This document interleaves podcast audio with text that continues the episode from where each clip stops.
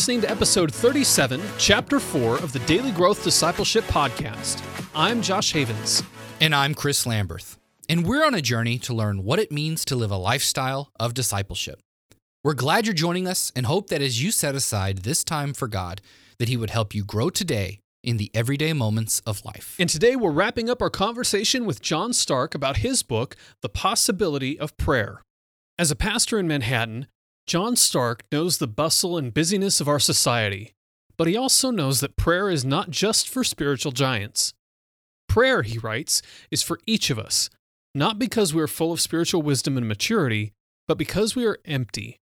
John is the lead pastor at Apostles Church Uptown in New York City. He's also the co editor of the book One God in Three Persons, and he lives in Manhattan with his wife and four children. When it comes to prayer, we aren't doing just one thing. Prayer is multidimensional. It has many depths to it and can involve different practices that enrich our time with God and allow us to go deeper into His presence.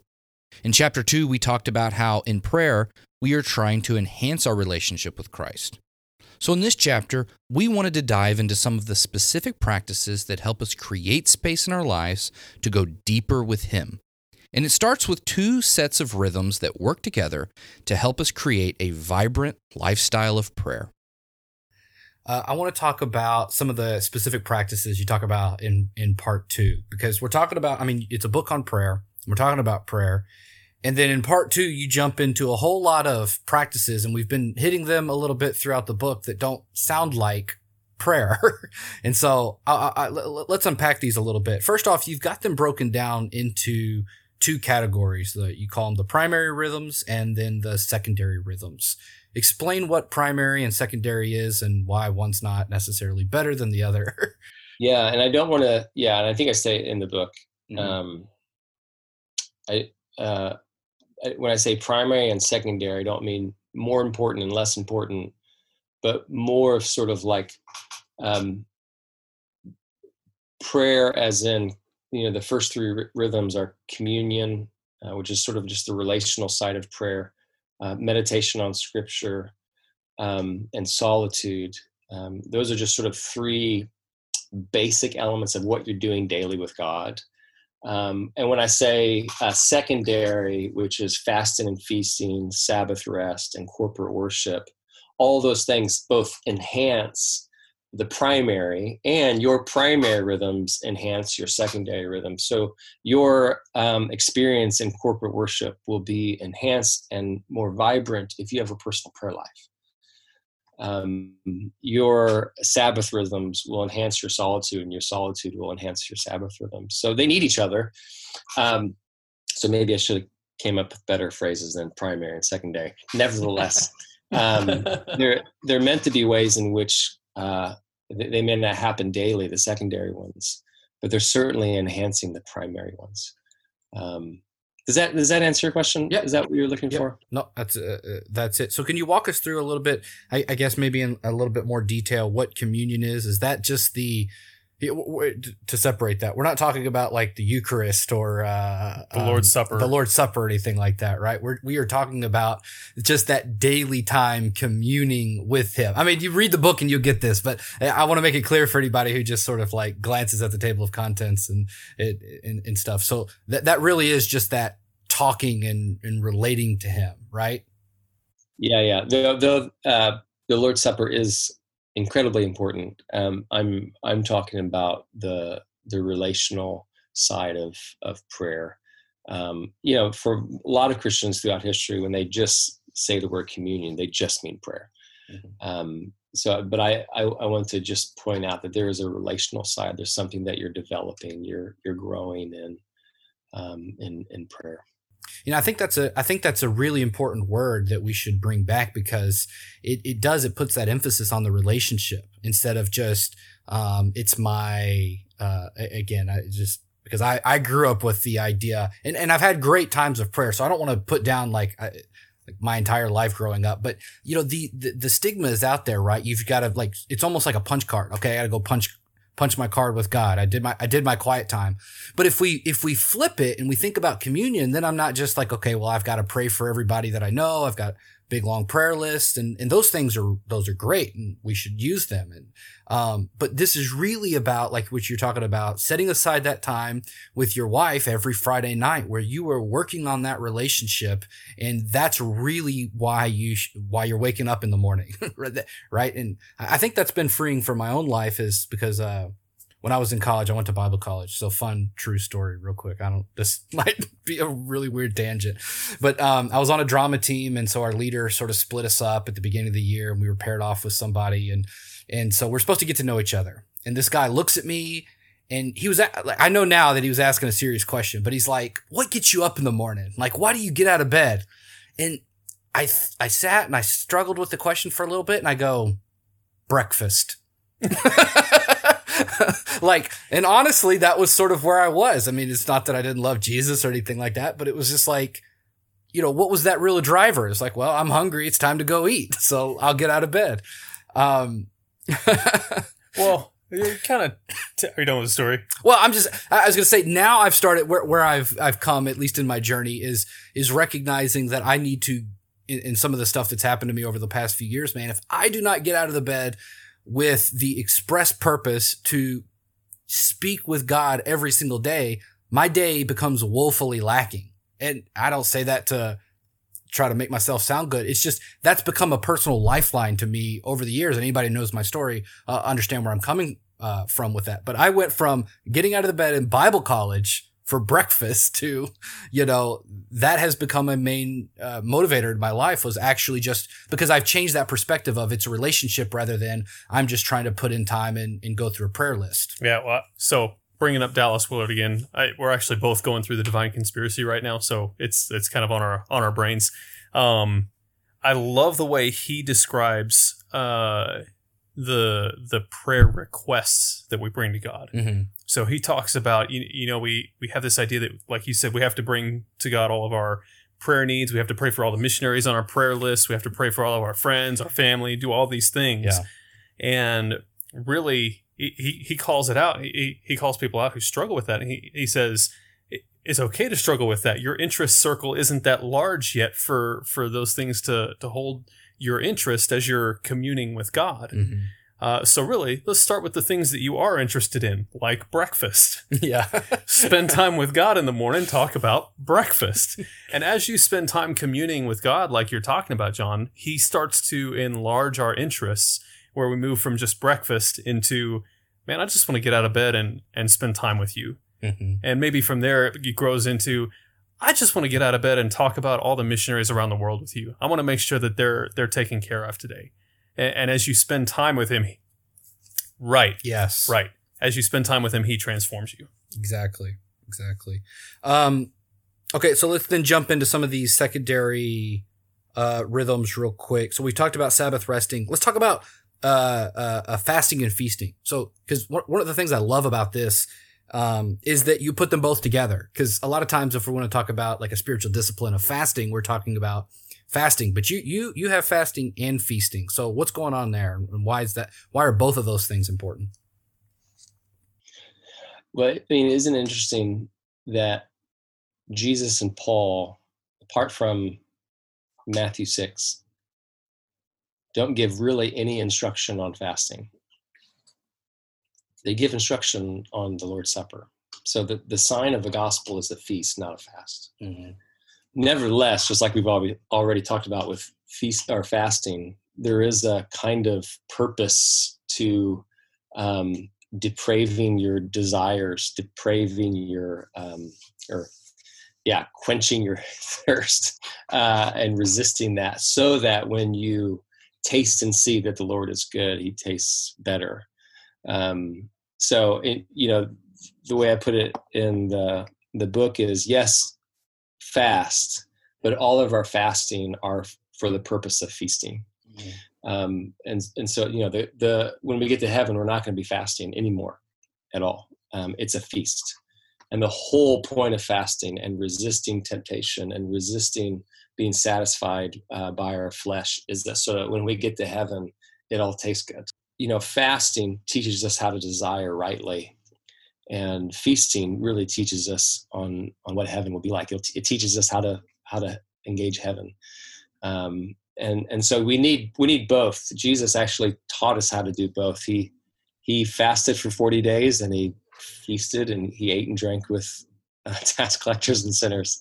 Um, so you know, it's it's this rhythm. I think that Christians either we're really good at fasting and feasting, and we're we are we're really good at feasting. We're you know we know how to throw parties, and um, or we're really good at fasting and um, we're aesthetics and and we know how to beat our flesh, and um, but we don't really know how to do both. And I think if we have a sense of both, our our fasting stirs our desires and and shapes us into people who really want the right things and long for the right things. Mm. Right now, we don't really know how to hunger and thirst for righteousness. We just know how to want. Mm. And um, fasting sort of teaches us how to want so that when we actually feast, we're satisfied. Mm-hmm. I, I, don't know if I went around in circles there. Oh, that's great because then, yeah, I mean, I love it. Right, we are sort, we are really beating our bodies into submission with that and creating brand new habit loops and rewarding those those desires with the things that we should be uh, ultimately seeking for. And I think like our conversation with Lent is a great example of that, right? Like we give up and starve a part of ourselves so that we can feast on the joy that is the resurrected Christ. And so, um, yeah, anyway, uh, I think that's a, a great way of, uh, of talking about that. Um, real quick, uh, let's do corporate worship, and then I'll I'll have one final question to wrap up. Um, so again, prayer very private thing in our Western culture. Um, you talking about it in corporate worship settings. So uh, why is corporate worship important to a prayer life? Um, yeah, the pr- the primary purpose of the whole book is is fairly focused on the private elements of of prayer, and um, but there are certain things in corporate worship that are really really important. So i i've already said that if your private prayer life will enhance your corporate worship and your corporate worship will enhance your private prayer life. And the the reason why corporate worship is is really really important is because there are certain things about Christ that we will not experience apart from gathering with other brothers and sisters. And and the reason why that's true is because we're a body. Um, there are certain things that I only experience when I'm with the body. Um, so there's something mysterious, and I'm not going to try to explain the mystery, but there's something mysterious about the way I'm connected with other brothers and sisters in the church, uh, even when we gather. Um, that can't be explained. That that can't um, even be manufactured alone. Mm-hmm. Um, so we we need the the rhythms of of corporate worship to to shape us and to fill us. And um, when when someone is suffering, I I'm suffering with them. I I can't always explain how I'm connected with that. When they're experiencing joy, I'm I I'm affected. When there are brothers and sisters who are not gathering with us because um, they're choosing not to gather with the, the brothers and sisters of Christ, we suffer for that um, and so there's a there's a need to be together. There are certain ways in which jesus satisfies me heals me grows me transforms me through other people. Um, and me being the pastor i probably need that more than anyone else. Uh, just i'm vulnerable to, to certain kinds of arrogances and authority that other people aren't in danger of um, so I need their words of rebuke. I need their exhortations. I need their comforts. I need their encouragements. Um, and so corporate worship is is a way in which Jesus satisfies and grows and completes us because it's His body. It's not just I'm connected with them and then I'm connected with Him. It's a whole thing. We're just connected together in one body, and He's the head. And so I I need the foot, and I'm a hand, and and so on. Whatever Paul says there. Yeah, we, we need each other. Yeah. So, what would you say to somebody who comes to you tomorrow, and they they probably will in, in your line of work, uh, and you cover some stories like this in the book. But what if somebody comes to you tomorrow and says, you know, John, I just can't seem to to get this prayer thing down. How can I really build a lifestyle of prayer, or, or, or build prayer into my lifestyle? What what would you tell them? How how would you guide them through that process? Well, every person's different. Um, it's it's hard to give some general uh, without some specifics. But you know, whether you are a a single woman who's moved to um, in New York, moved to New York to follow a, a career drive, um, and she's got pressures. Um, she needs she needs more than anything to hear the comforts and assurances of a father. Um, and so, what I would want to do is to find some pattern of prayer um, that that fits who she is. And so, you know, if I'm dealing with someone who is struggling with depression, um, I for from 2015 2016 I went to went through a deep season of really challenging depression, and I needed a different kind of um, encouragement from other brothers and sisters to pray in certain ways. And so I had an older man um, kind of lead me through a, a way of just praying that previously I, it was just dry. I didn't want to.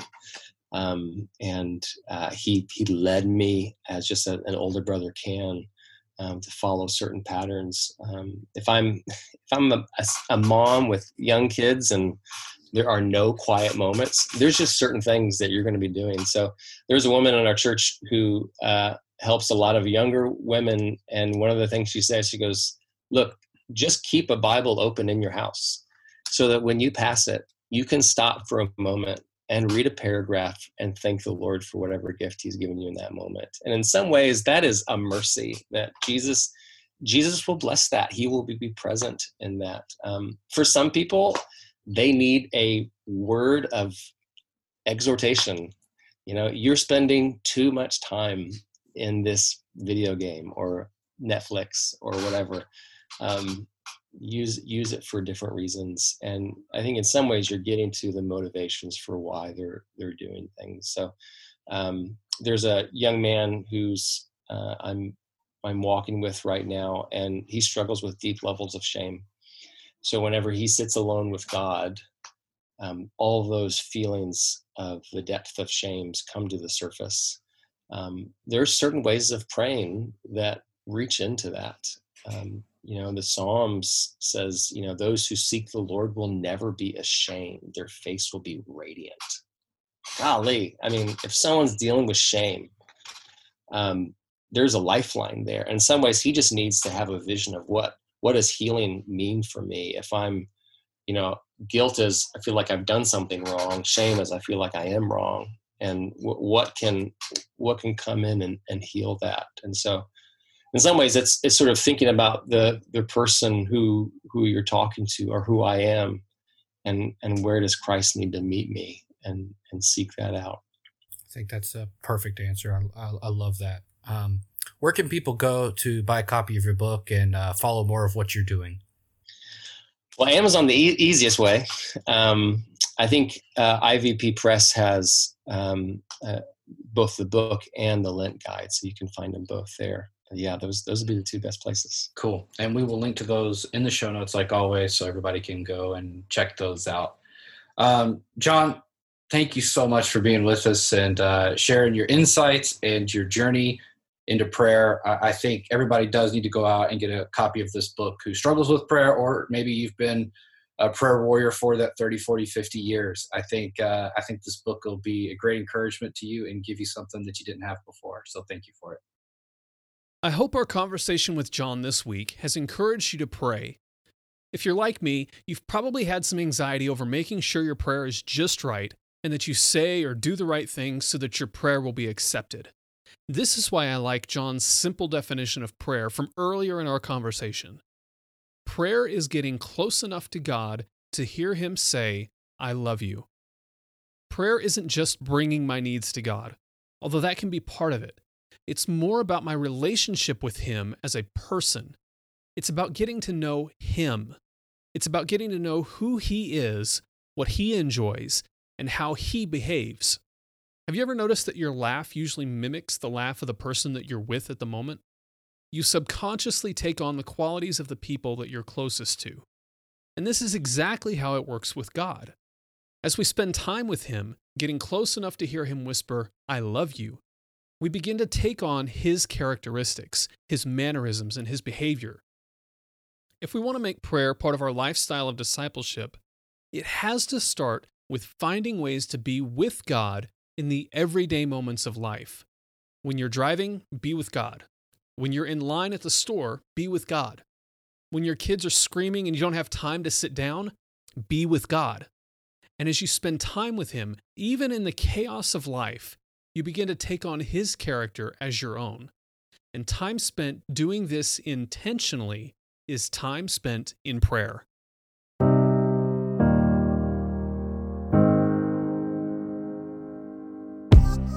How can you create a lifestyle of discipleship? Most Christians think discipleship is a program or a few practices thrown in at the beginning or end of the day.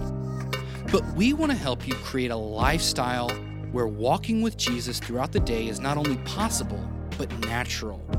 And we have a tool that's going to help you do just that. It's called the Daily Growth Journal. It's a guided journal that's going to help you become secure in your identity with God and authentically walk with Him in your daily life. Growing daily in your walk with Christ is possible if you cultivate a lifestyle of discipleship. And the Daily Growth Journal will help you do just that.